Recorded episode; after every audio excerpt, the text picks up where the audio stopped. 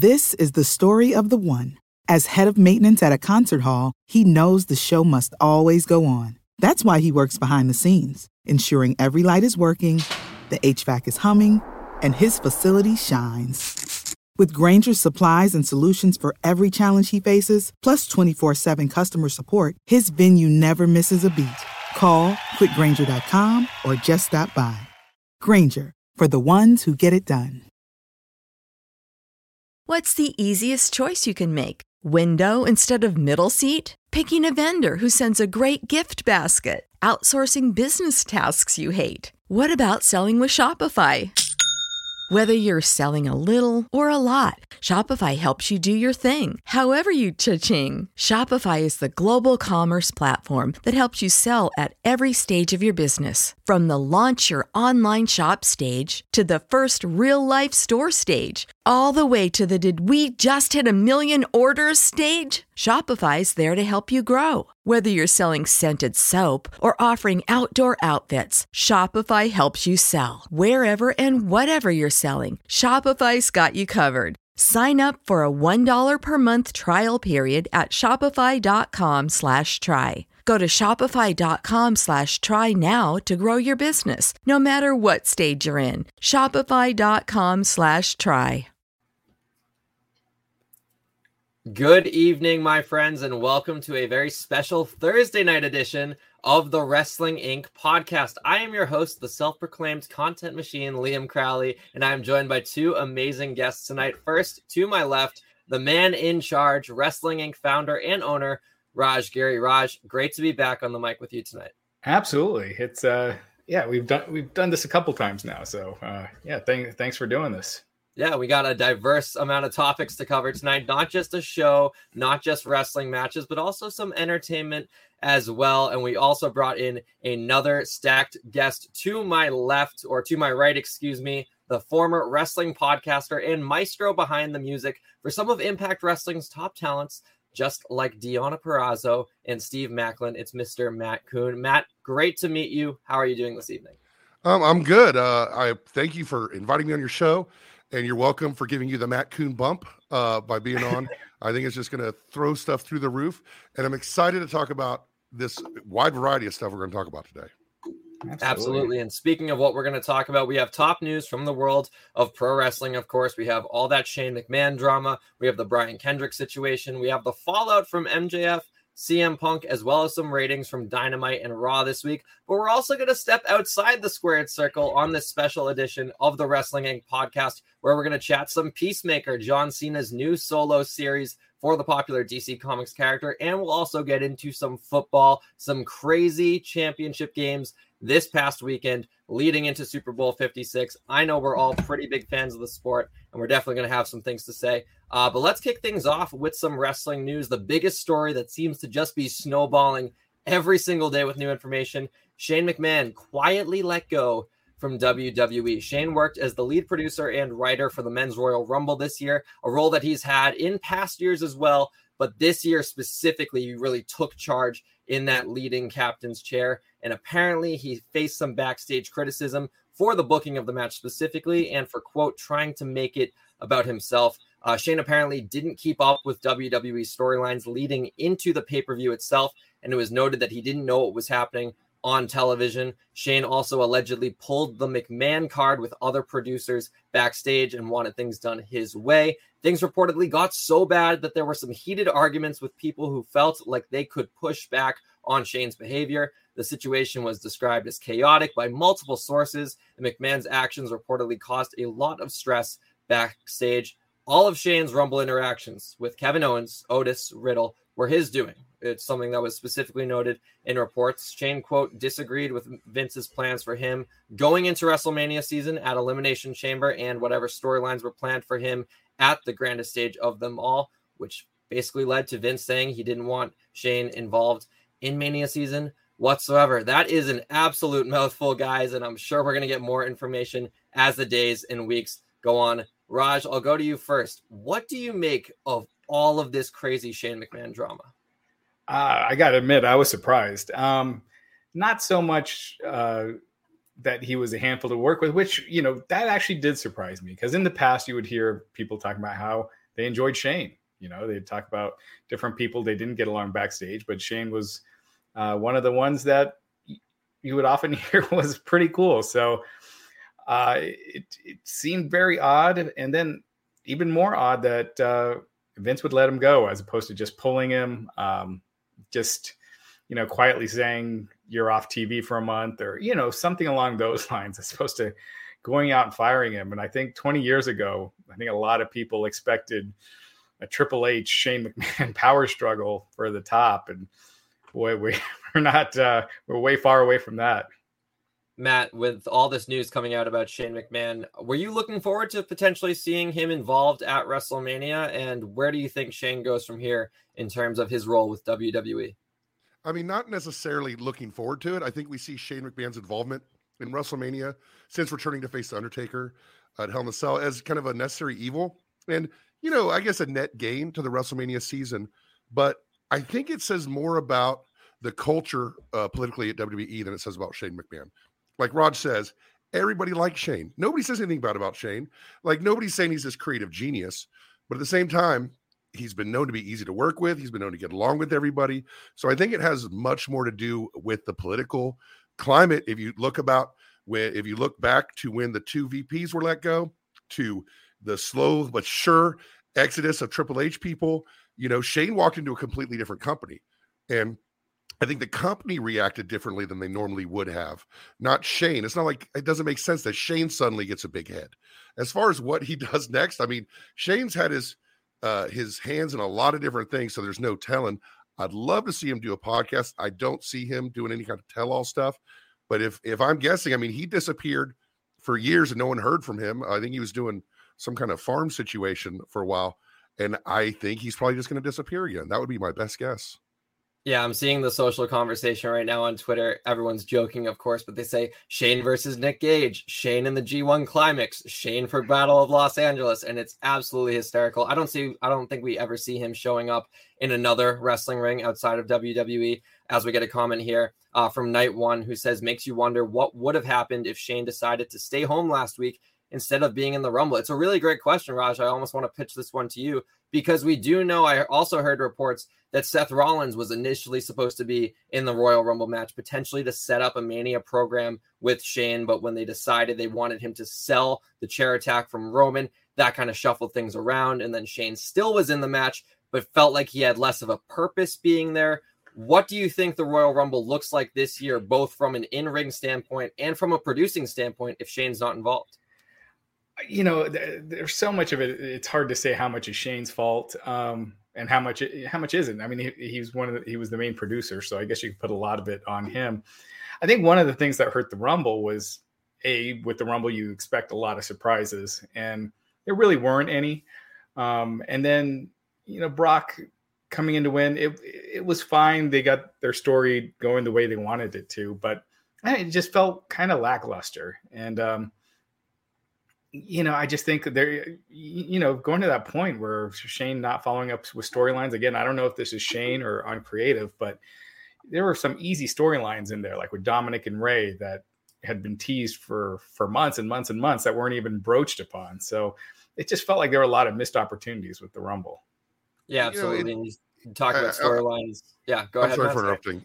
I was just going to say it, it really you know, doesn't behoove the WE to do everything at the last second. You know, all this planning at the last second. Raj, you run a business. I run a business. You can't just do the most important, the second most important night of your year just on the fly like that. And it seemed like not just Shane doing it, but the fact that that was accepted as normal. Like it's not a big deal. We do all these changes. Uh, the winner, who knows who the winner is? We'll find out later today. That's the issue. And I think putting this all on Shane is tough because I've never heard Shane being like that involved as a huge, like a big name producer, you know, before. I know that he's been involved, but I think all of us were a little surprised when we heard Shane did the Royal Rumble. Like, I don't think anybody was like, oh, that makes sense. He's the guy, he's the new Pat Patterson. it's a really good point. It's a really good point. And also, to the fact that he wasn't really involved in any storylines before this. As Dark Jason sends in a comment, here comes the money. Had the balls to say, hey, this sucks.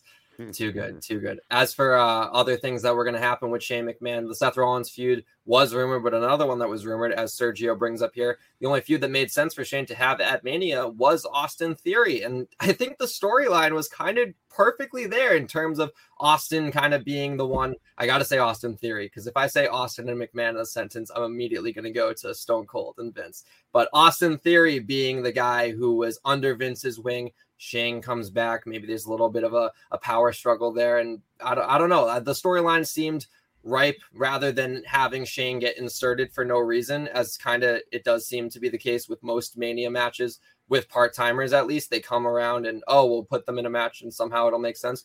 Austin Theory was right there. Uh, Matt, I'll ask you did you want to see a potential Austin Theory Shane McMahon, not just match, but feud in, as a whole? You know, I don't think. Sh- Shane is a wrestler's on air personality. I don't know if he really has it in him to have these really great feuds. He has these spectacular matches. So for me, I was in for Shane versus Omos. Like that was it for me. I would have loved to see that because it would have been just a car wreck. You know, Austin Theory appears to be the guy, at least they think he is. And I, I'm not arguing it. I'm not sure how well that would have done for for Austin Theory because probably as soon as WrestleMania is over, Shane's gone. So unless Shane's putting him over in a huge way, I don't really see it being a plus for Austin Theory. I think Austin Theory probably has better options now without Shane. A lot of people in the chat right now are saying Austin Theory would have been a good option and there would have been a good story there. But I do agree what happens after Mania, even if Theory does get the win over Shane, where does he go from there? Raj, I'll go to you. One last question before we move on to another story.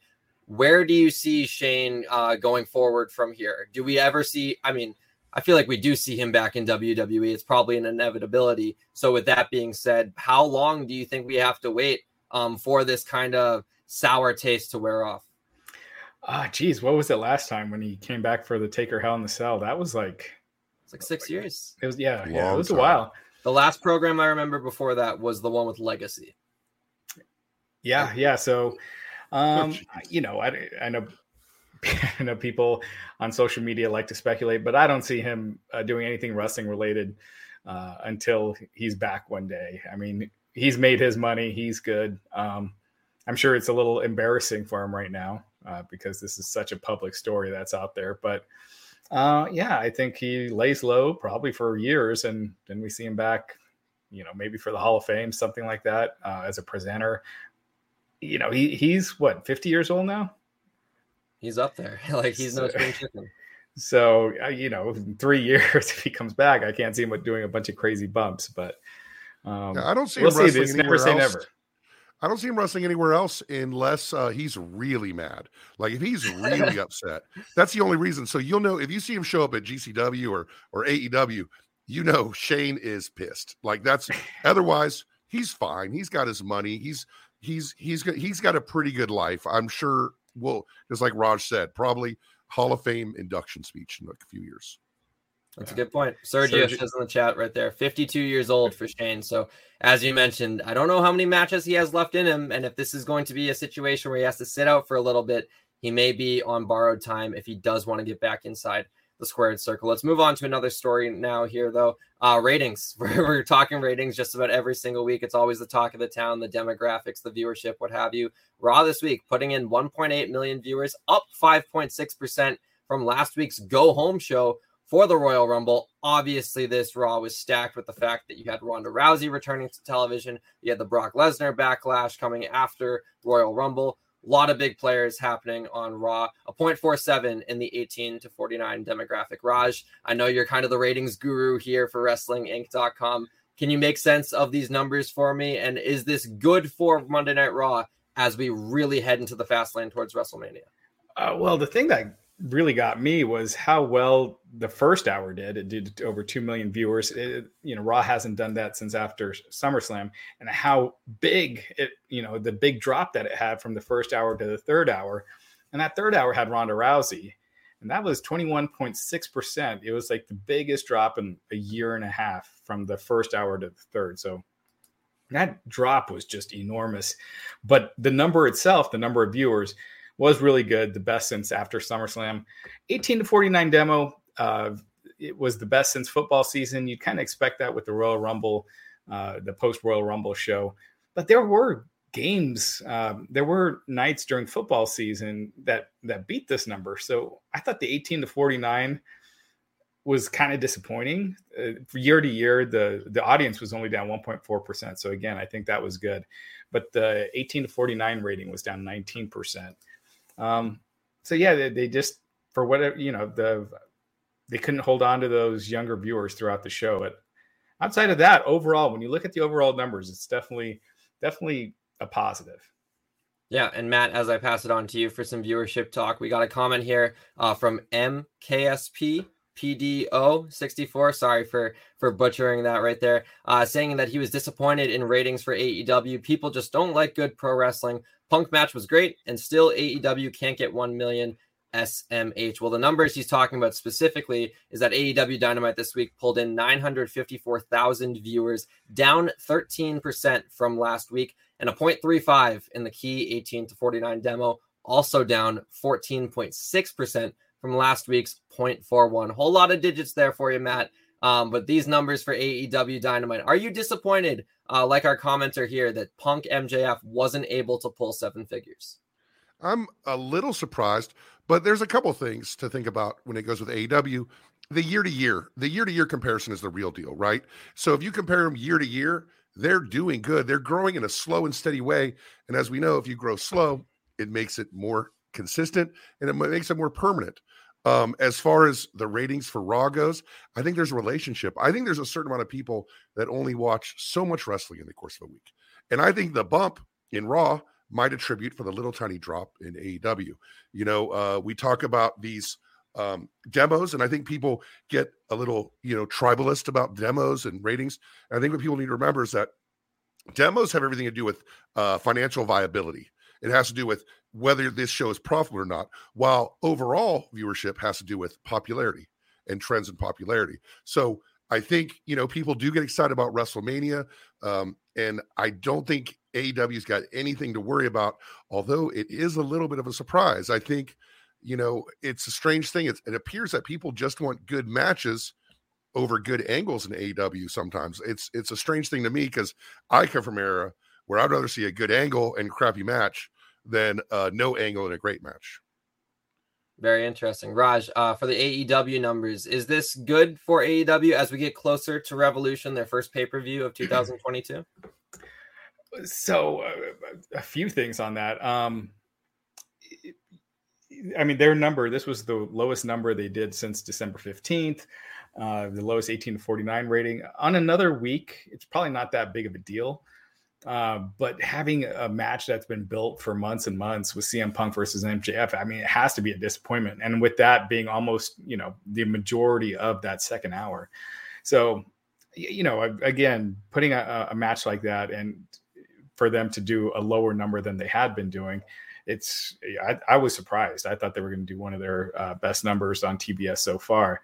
Uh, to Matt's point, year to year, they were up 13% total viewers and 9.4% in 1849. But also last year they were against NXT.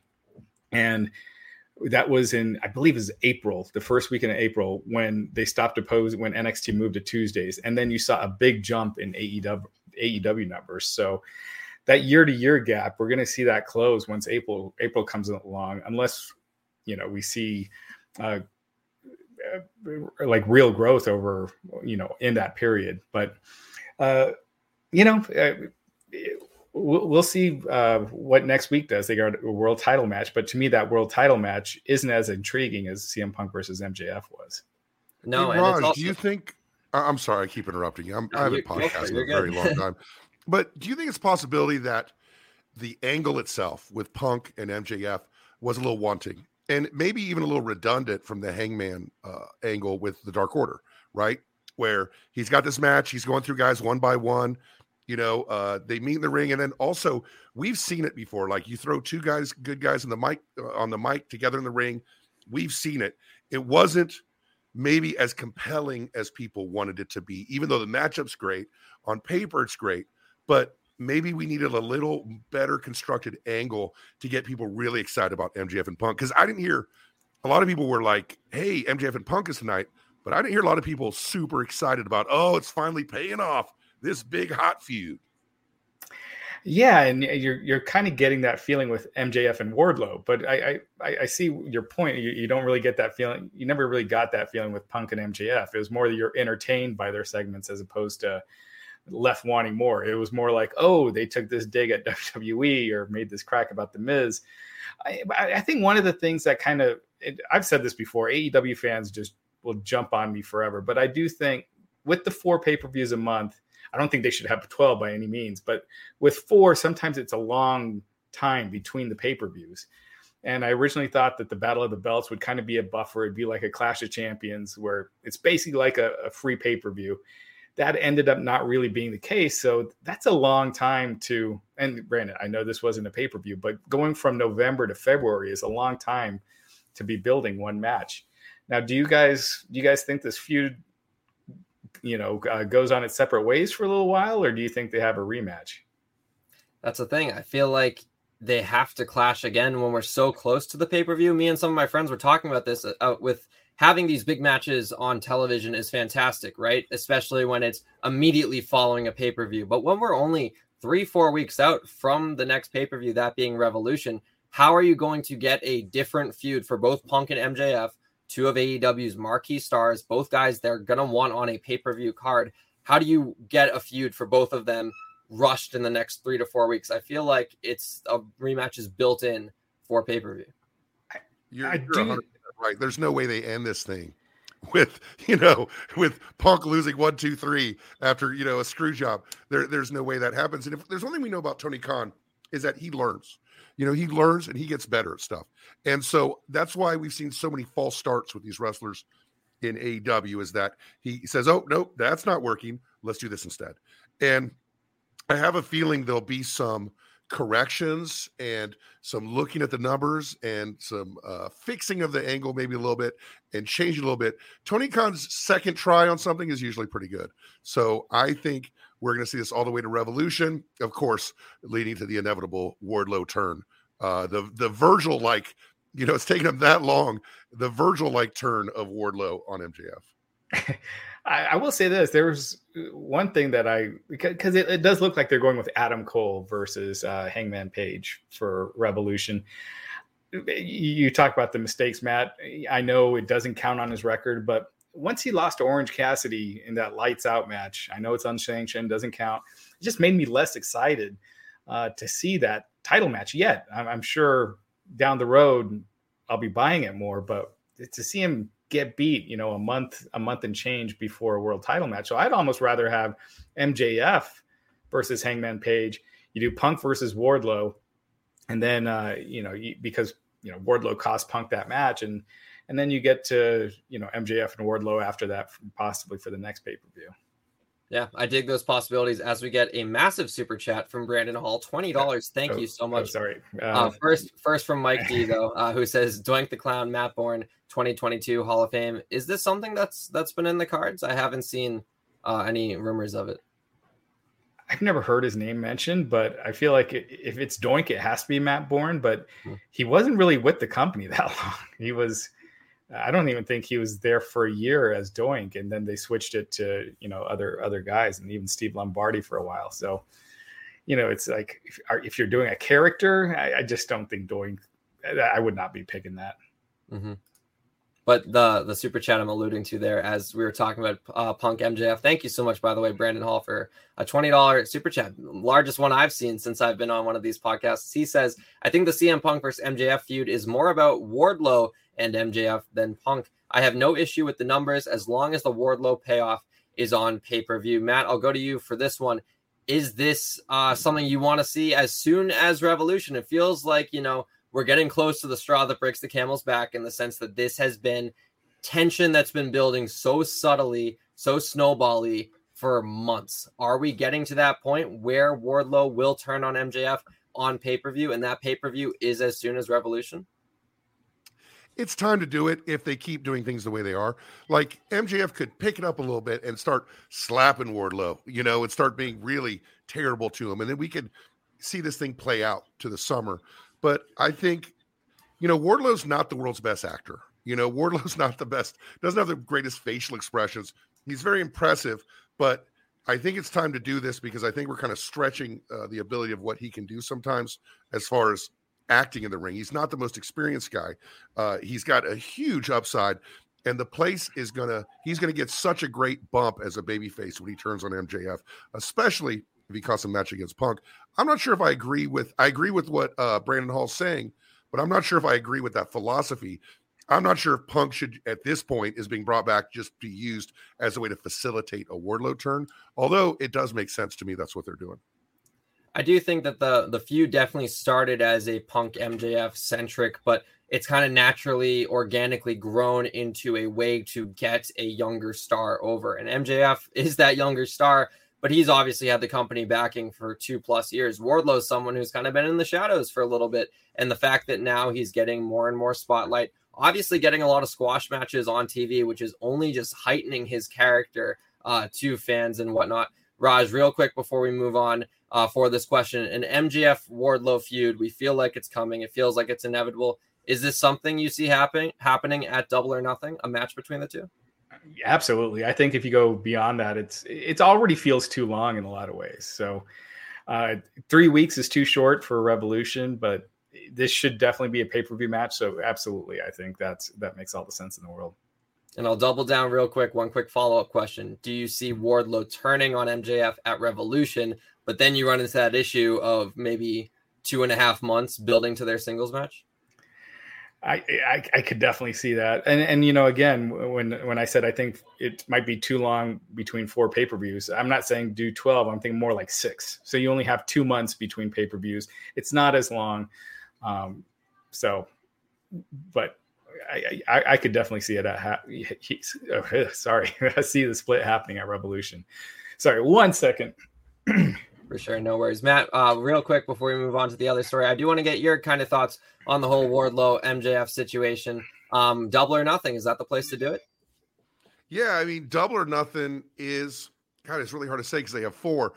But mm-hmm. really, it's either double or nothing or all out is a WrestleMania. A lot of people within the company, I think of double or nothing as as the big one.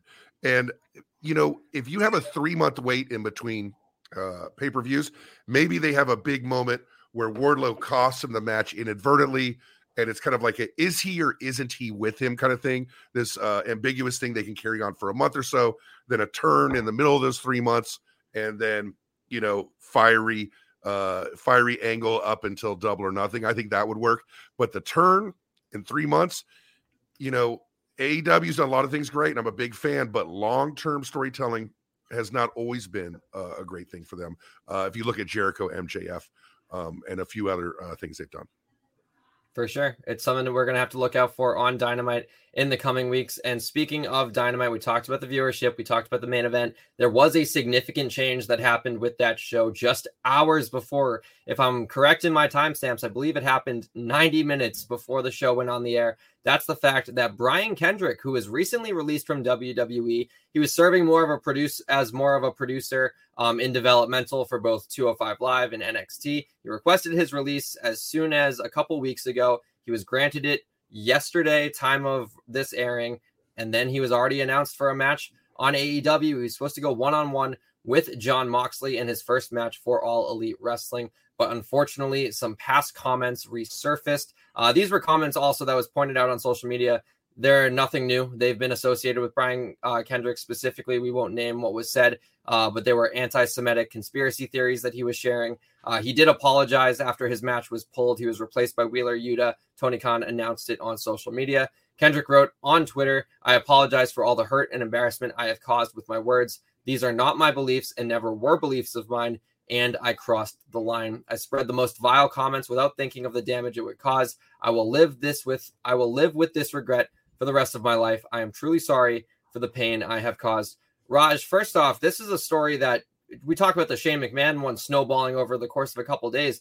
In a matter of hours, this story just got flipped on its head with Brian Kendrick released and making his AEW debut essentially same day, no 90 day no compete clause to all of a sudden it becoming a matter of controversy. My question to you, uh, Raj, to start things out, what do you make of all this? I, I mean, the, the, it was, I mean, it's bizarre. I, I, I, it's you know, first of all, I to to make those comments in the first place is just, uh, I, I do believe he needs to explain that more. If he says those are not my beliefs, then why did you say it a few times? I, I do believe you have to explain it more. The timing is weird. Um, you know, uh, that these resurfaced the the day of his AEW debut.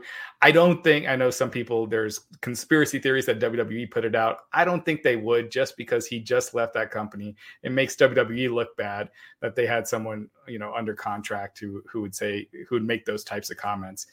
But um look, you you say something that bad and that stupid, you got to pay the price, you know.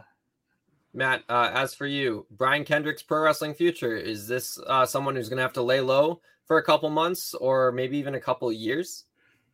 You know, the the apology was good. It was a good apology, but it bears a lot of explanation, as Raj said. I, from what I'm gathering, I think he's saying he said it in gimmick. Like that's the only possible explanation I'm getting is that he's playing a gimmick of a conspirators. But guys, you got to draw the line. Like you can't be you can't be Holocaust denying. You can't be you can't be doing that stuff. That is the line where there's like a point of no return because no matter what he does, no matter what he says, there's a segment of the population that will never forgive him, and rightfully so, and will be very vocal about that. And as far as WWE uh, leaking it or pushing it, you know, Bix, uh, David Bixenspan um, is kind of the guy who got a hold of this and kind of made it bigger thing than it was. And I'm going to go ahead and guarantee uh, that there's no way the WWE has a pipeline to David Bixenspan. I think that's safe to say. Very fair. As for Brian Kendrick's involvement in AEW, one thing I found uh, particularly interesting about his scheduled match before it was canceled was he was going to go one on one with Jon Moxley. And we know who Jon Moxley is currently feuding with right now, uh, or possibly aligning with Bryan Danielson. We know the history between Brian Kendrick and Bryan Danielson. Uh, specifically, I remember during the Cruiserweight Classic, during 2016 uh, when Danielson was a commentator there and Kendrick had made his return to the company. Danielson was very vocal about he was rooting for Kendrick. That's one of his friends. Um, and I believe they even shared uh, a tearful embrace um, when Kendrick was eventually eliminated from that tournament. Raj, uh, do you think that Kendrick was going to factor into this Danielson Moxley storyline, or was this going to be just a one off match? Uh, I'm sure it would have been mentioned, but it's you know it's not like he, he was a a big star coming in you know that that so I, I don't think so i think most of i think most of the angle played out like it was supposed to with uh danielson and moxley mm-hmm. and matt uh, before we move on from this how do you feel about that danielson moxley feud right now or maybe a, a, a teasing partnership between the two I, I love it i think it took a lot of us by surprise and as soon as danielson said it you know, Matthew, my son, he's a very, um, uh, very uh, knowledgeable pro wrestling fan. He's 19. He wants to be a wrestler. But both of us look at each other and go, "That's cool." You know, we're in on that. And to Raj's point, I don't think they planned that promo after Brian Kendrick was taken off the show. So Brian Kendrick doesn't really fit in to that. I think they were gonna uh Daniel Bryan is probably gonna make the save or something, and then they're gonna have the exact same thing. They probably would have mentioned it, but I'm not sure I think Brian Kendrick is probably to be brought in as a coach and a part-time talent, and um, you know, uh, and also just this convenient connection that he trained uh, under um, HBK with uh, Daniel Bryan.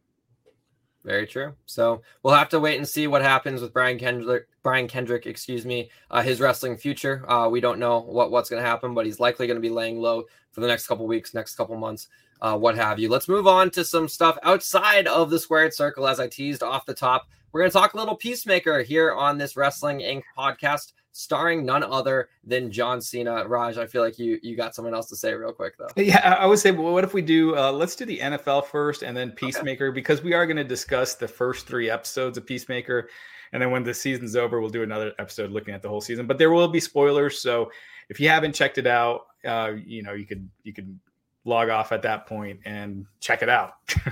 yeah, for sure. Well, hey, we'll we'll let you know right now. Spoiler warning for Peacemaker later on in the podcast, but we'll talk some NFL right now. And I guess spoiler warning for the NFL as well. The Super Bowl has been set. If you didn't catch the AFC and NFC championships this past weekend, Joe Burrow and the Bengals upset the Kansas City Chiefs in Kansas City, down to the wire, in overtime thriller over there. And then on the NFC side of things, the Rams beat the 49ers, getting back in the Super Bowl their second time in the past four years but their team looked a lot different when they when they faced the New England Patriots a couple years ago. They got a new quarterback. They got a brand new defense. Essentially, Odell Beckham Jr. is basically their top receiver, uh, aside from Cooper Kupp. What am I saying? He's he's a distant number two uh, to Cooper Kupp, the fantasy machine. Uh, Raj, I'll go to you first. I know you're a big football fan. Unfortunately, your Denver Broncos and my New England Patriots are not competing in the big game this year. But it's been nothing but big games this entire NFL playoffs. What did you make of Championship Sunday? Uh, it was a, that was one of the most exciting football days uh, in that I can recall. I mean, there have just was it the weekend before that had all the blowouts, or the weekend before that that was mostly blowouts. Um, it's a distant memory because the weekend before was all one score games. Every game was decided by a field goal except for the one that was a walk off touchdown. Yeah, yeah. So it was it was amazing. I thought the Chiefs had it in the bag. I thought, uh, man, they choked they choked big time. Uh, that was that was almost brutal to watch, and I, am not a fan of the Chiefs, but uh, yeah, that was something. And then the Bengals, you know, they kind of remind me of the Broncos back in 2006 when most people weren't expecting them to go to Super Bowl, and they kept winning those games and ended up winning the Super Bowl. So, uh, yeah, you know, congrats to the Bengals. It's a really cool story, and it's one that's easy to get behind.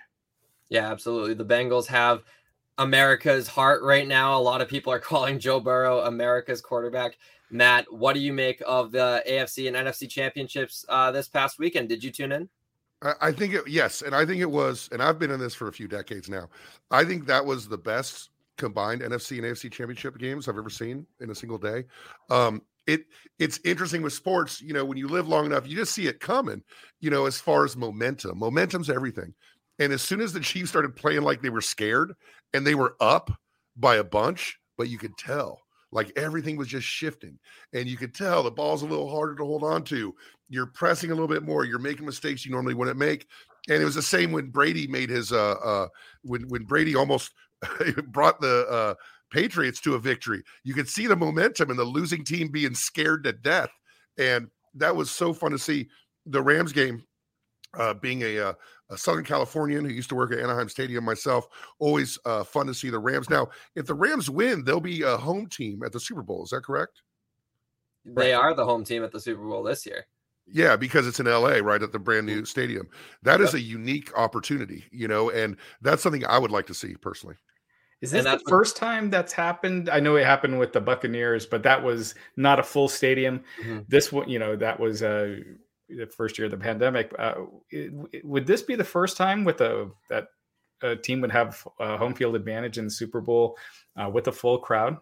I do believe so. The closest it happened before this was the Minnesota Vikings when there was the whole Minneapolis miracle when Stefon Diggs had the walk-off touchdown. They got to the NFC championship. Right. The Super Bowl was going to be in Minnesota. All they had to do was win that game.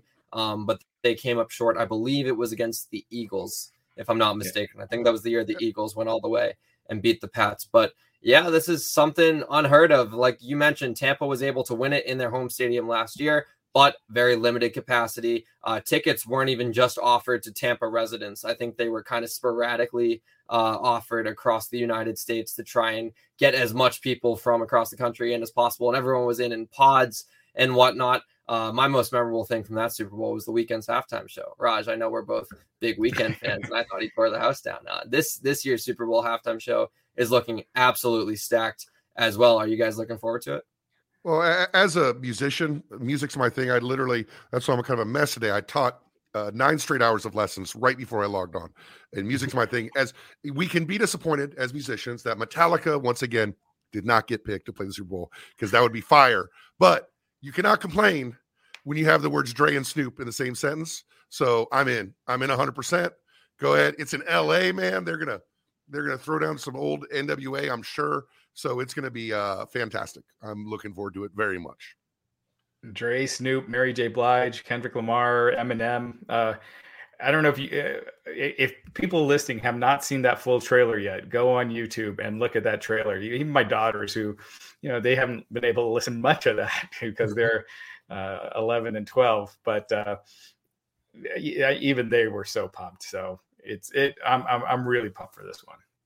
And one more thing uh, regarding the championship games, we got a super chat here from Stellar Justin Lopez who says the momentum shifted at the end of the second half when the Bengals had the goal line stand. It changed the whole game. I absolutely agree. The Chiefs going for the touchdown there, leaving points on the board, not electing to kick a field goal. The fact that they were able to stop them there, and I believe it was Eli Apple who got the tackle on uh, uh, Cheetah, Cheetah on social media, Tyreek Hill and he was talking trash uh, to to Tyreek Hill, one of the fastest receivers of all time. He absolutely stomped on the Bills the previous week. Um, but I agree that momentum shift, uh, Matt. You talk about football's a game of momentum. It was all right there. We got another comment here from Anthony Y who says uh, that was BS. Uh, Chiefs should have went for the field goal before the half and played the better second half. If so, the Chiefs would have won. And he also says, still say the week before with Chiefs versus Bills was the best of all time. I personally agree. That was an incredible game. What four lead changes in the last two minutes? Yeah, it was insane. But as far as what what, what Matt said earlier, as far as the combined AFC NFC, you know, championship games go, uh, I, this was the best that I've seen. Mm-hmm. And one more thing we'll talk about in the world of football before we move into Peacemaker. Of course, spoiler warning for that. We're going to be talking in depth on the first three episodes. So even if you're not fully caught up and you've seen the first three, we'll be able to chat. Tom Brady, he's hanging it up. I got my jersey right back there. I'm a New England guy, Boston born and raised. This has been the guy who's been under center for my New England Patriots for every single year I've been born. And then the two years he left, he was still in the league. And now I live in a world where Tom Brady is no longer going to actively be playing football. I shed a tear. I'm not afraid to admit it. I sat in my car listening to music for like two hours straight before I realized the sun had set and Tom Brady was actually retiring. The rumors were true. It broke my heart, but 22 seasons, 15 Pro Bowl selections, seven Super Bowls, three MVPs, and countless other achievements that just make our minds melt. Raj, uh, Tom Brady, I know you're a Broncos fan, so you got one up on us in some championship games in the past, but I think you can even say, what a career. Yeah, well, you know, I'll I'll be the first to admit that, you know, I haven't watched, you know, I, have really been watching football a lot, probably the last 12 years. And then before that, I didn't really watch it that much. Uh, but as long as I've been watching, really, it was just Manning and Brady, you know, kind of kind of back and forth depending on the year at first, and then Brady just took over, and uh, it, it, was frustrating to watch when he was uh, in the AFC, uh, you know, uh, against the Broncos and, and going to those games. But even I've got to admit, he's the greatest of all time that I've seen. Matt, how about you? I, I, saw I saw you making some faces when I said no, that he, you know, I'm not one of these. Well, I was. Are you? Are you? How old are you? I'm 21. Wow, that's amazing. That must be such a big thing for you. Like, I'm not invested on Tom Brady thing one way or the other. I'm not like a hater and I'm not like a big fan, but objectively, you know, he's the greatest quarterback of all time because in football, uh, much like NBA basketball, uh, the the star player, which is usually quarterback, is measured by championships. Period. Like you know, Elway, you know, uh, Marino, you know, those those things are used for or against those guys. And when you look at the winning team they put together, Brady, you know, here's an example. In that game, his last game in the NFL, when they had the ball and they were behind, everybody's like, oh crap, it's over. Brady's going to win. Like everybody, I know you probably had a little skip in your step, like, here we go, because he's such a winner, you know, like a Magic Johnson or a or a Michael Jordan. He's such a winner. You're just like, well, this is what's going to happen. And it was shocking that he did not come from behind, you know, which which is an amazing thing to say about him. Yeah, especially because they had you talk about momentum in football. The Bucks had all the momentum in the world in that second half, and they just couldn't capitalize when the moments were right. But yeah, I tip my cap, Tom Brady. Uh, he's responsible for many of the happiest days of my childhood, and it's going to be really weird to not see him under center. But fortunately, the the hard breakup was two years ago when he left the Pats. That was a lot more difficult. Him now retiring still hurts, but you know the the most of the tears are in the past. Guys, I think we talk some Peacemaker now. I think we get into John Cena's solo series for his popular Suicide Squad character. Spoiler warning here on the Wrestling Inc. podcast. We're talking in depth on episodes one through three. All three episodes that we're going to be chatting were the ones that dropped when the, the show premiered as a whole. Uh, they did a three episode drop on HBO Max and have been releasing weekly episodes since. But we're here to kind of give our initial thoughts on how the series started, uh, Raj, I've seen you uh, kind of talking big praise uh, for the show on social media. I want to know though, is this a show that you tuned into just for John Cena, or was there something else about the plot that got you interested? Uh, you know, it was. I, I tuned into the Suicide Squad, the new Suicide Squad, just for John Cena, and I love that movie. So when the Peacemaker was coming out, that, when Peacemaker was coming out, uh, th- that got me in. But so John Cena got me into the series indirectly through the movie. But yeah, definitely it was Cena. Uh, I thought he was great in Suicide Squad. I thought, I mean, he's way better in this because he, he just has so much more uh, screen time, more more dialogue, more lines, and he he just kills it. There, he's usually with wrestlers in in acting roles. There are there are moments where you could see a little awkwardness, or you could tell you know they're not fully trained in you know to be a thespian but Cena he's just a natural out there. And one thing about Cena it's not just uh, him as the actor but it's the actor director combo. James Gunn is someone this is not the first time he's brought the best out of a former pro wrestler. James Gunn was the one who directed Dave Batista in 2014's Guardians of the Galaxy. That was the movie that really broke out Dave Batista in Hollywood legitimized him as a legitimate A-lister, getting movies, getting roles in movies, excuse me, like Spectre, a James Bond movie, Blade Runner 2049, and most recently in Dune, he's getting uh, accolades. He's getting awards buzz. That's unheard of with a pro wrestler turned actor, even for someone like The Rock, who is often known as kind of the popcorn actor, the guy who he's got all the charisma, but maybe he doesn't have the emotional depth. James Gunn is getting that emotional depth out of John Cena with this series. Matt, I'll go to you now. Are you interested in Peacemaker? I know you said you're one episode away from being caught up. Of course, with just the first three episodes, though, was that enough to make this kind of appointment television for you? 100%. And I haven't seen uh, Suicide Squad. Uh, I like comic movies. I love the MCU, and, but they catch you up so quickly. I'm like, let's give this a chance. And I was blown away. First of all, John Cena is without a doubt the greatest wrestling actor in the history ever. Like people talk about Piper. Piper did good in in uh They Live, right? And you know, I think that's the list. And The Rock has been successful. The Rock makes money. So you can't ever dispute someone who draws at the box office. But Cena has these moments in this show where it's just him and someone else. And they're going back and forth rapid fire. And he is so good in every situation. He's he's at that point that not only are you drawn into the show, you literally turn to the person next to you or say to yourself, you're like, man, he's really good. he's Cena is really, really good. And to James Gunn, you know, James Gunn's a great director. He doesn't bat a thousand, but no one does. But he also picked Chris Pratt from Parks and Rec to be Star Lord. He saw that. You know, a few of us did. I know I did, and my friend Corey did. We're like, Chris Pratt is the guy. But man, for him to pull Chris Pratt out of Parks and Rec and say, this is the guy, and it turned a home run. You know, James Gunn is great. Peacemaker uh, is great. Also, I don't know the character's name, but the woman who played Taystee on Orange the New Black, uh, the African American woman on um, Peacemaker, she is fantastic. She is so good. And no spoilers for four, five, and six, or four and five, but she just gets better and better and more crucial and more crucial. The cast is great. The show, it's man, it might be the best comic book mo- uh, show I've ever seen. It's really good. That's high praise. That's very high praise. Raj, uh, Cena's comedic chops in in this show, uh, something that I know he was kind of racked on uh, during WWE, uh, his tenure there. I mean, his tenure. He's obviously going to be back, but specifically in, in the early 2010s, people would kind of tease him for doing all like the children's humor jokes. Now we have just fully R-rated, unleashed Cena dancing around in his tidy whities, making the crudest jokes of all time. Is this something that kind of took you by surprise for someone like a PG Cena, or do you think it's all kind of natural? Not, I, I would say no, just because I saw Blockers and I love Blockers. Me and my wife, we watched that a ton of times. I mean, he and he was just, I thought he stole the movie. Uh, he was just hilarious in that, and that was very R rated. And uh, my, sister, I mean, my sister, my daughters, they, um, I watched, I, I want to say it's called Playing with Fire uh, mm-hmm. that John Cena was in, and they loved that movie. So I saw that range. Like he could do a family movie, he could do an adult movie.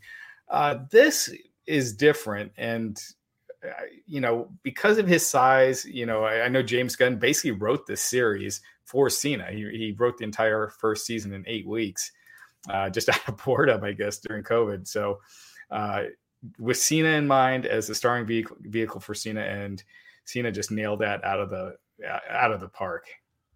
And two, it's it's winning in terms of uh, getting popularity. It's the number one show in streaming right now. It recently passed Boba Fett, even though I'm pretty sure this week's episode of Boba Fett might give it the title once again. Uh, Matt, I'll go back to you because you mentioned that this is uh, that Cena to you is the greatest wrestler turned actor so far that we've seen. Would you say that Peacemaker is your favorite John Cena role? Oh, for sure. And I loved Blockers too. I saw the movie theater. I thought it was uh, a really good role and a good chance for him to get ready for this. Um, one thing about Cena is that Cena was the number one guy in a company during a steadily declining period, right? So it wasn't like he was this guy who moved the needle. He just kept the needle from falling further, right?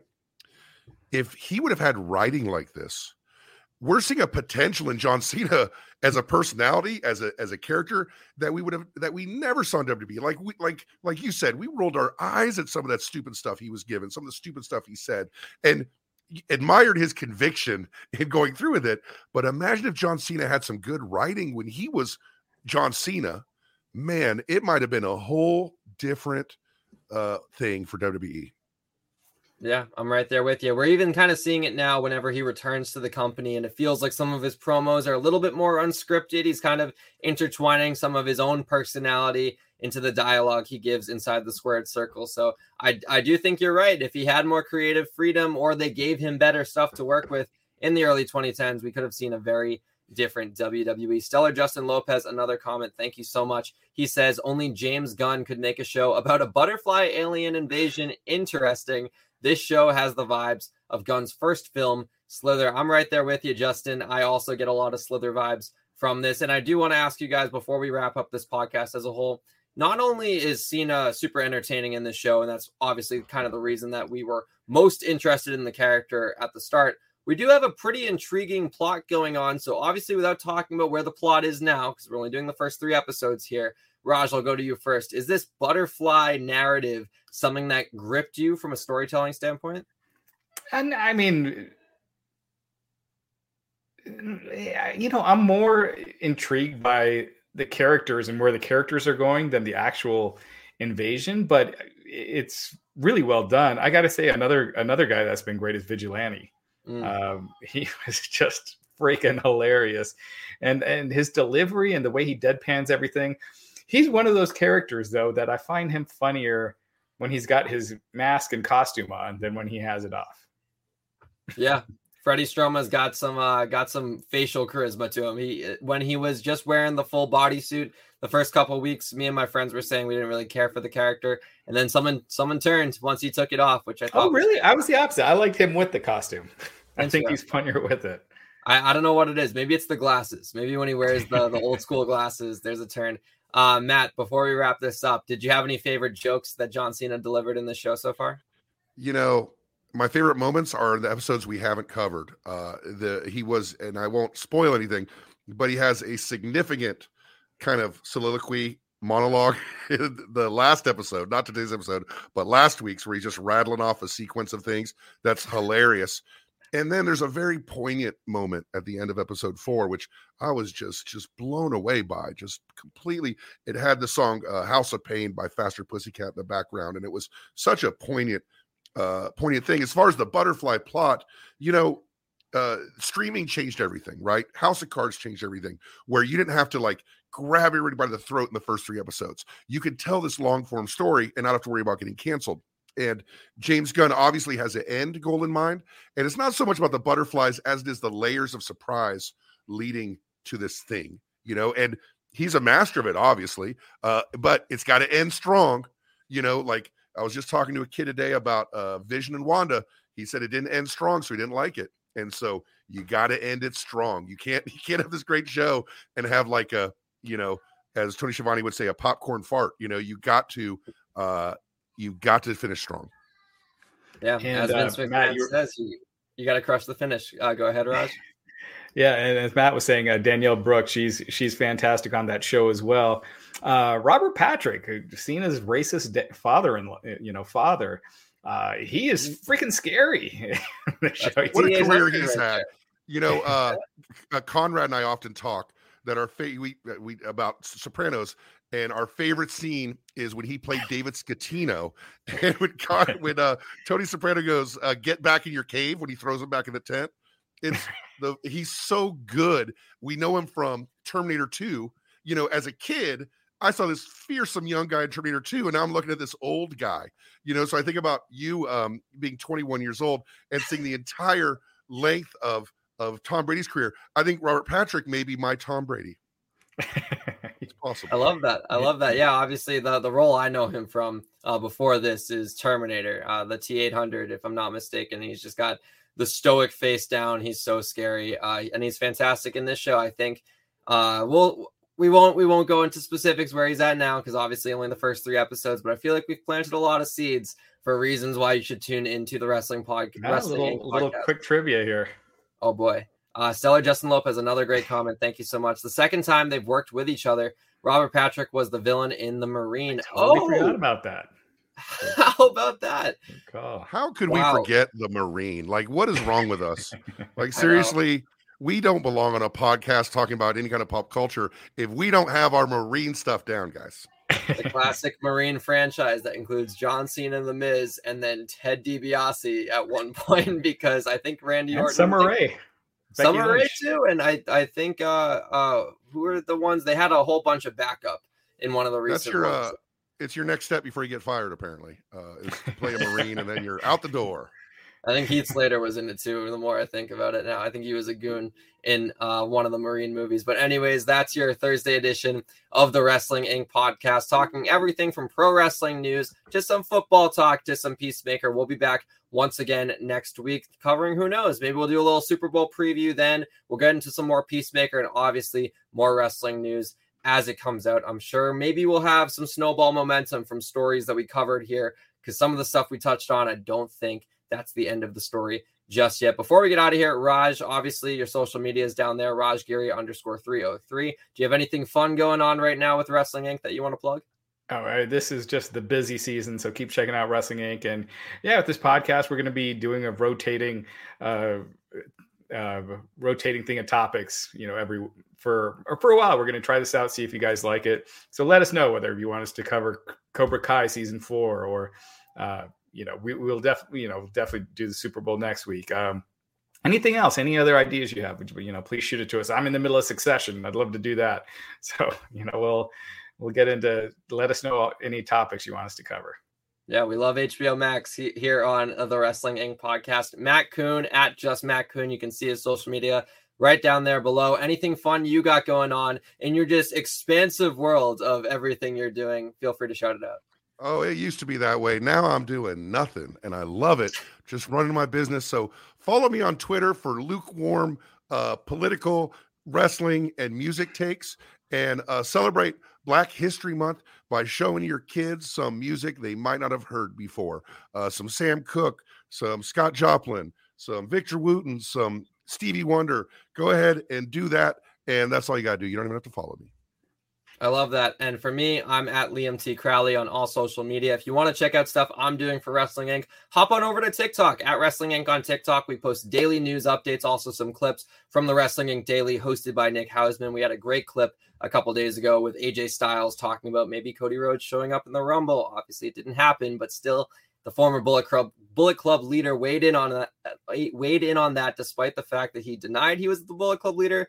Whole convoluted story there but you get the gist. This has been the Thursday edition of the Wrestling Inc. podcast. We'll be back again next week talking a whole bunch of stuff. You can find this podcast, though, once again tomorrow on YouTube, where it always is, covering Friday Night SmackDown. Until then, that's Raj. That's Matt. I've been Liam. Have a good evening. This is the story of the one. As head of maintenance at a concert hall, he knows the show must always go on. That's why he works behind the scenes ensuring every light is working, the HVAC is humming, and his facility shines. With Grainger's supplies and solutions for every challenge he faces, plus 24 7 customer support, his venue never misses a beat. Call click grainger.com or just stop by. Grainger, for the ones who get it done. When you need mealtime inspiration, it's worth shopping Kroger, where you'll find over 30,000 mouthwatering choices that excite your inner foodie. And no matter what tasty choice you make, you'll enjoy our everyday low prices, plus extra ways to save, like digital coupons worth over $600 each week. You can also save up to $1 off per gallon at the pump with fuel points. More savings and more inspiring flavors make shopping Kroger worth it every time. Kroger, fresh for everyone. Fuel restrictions apply.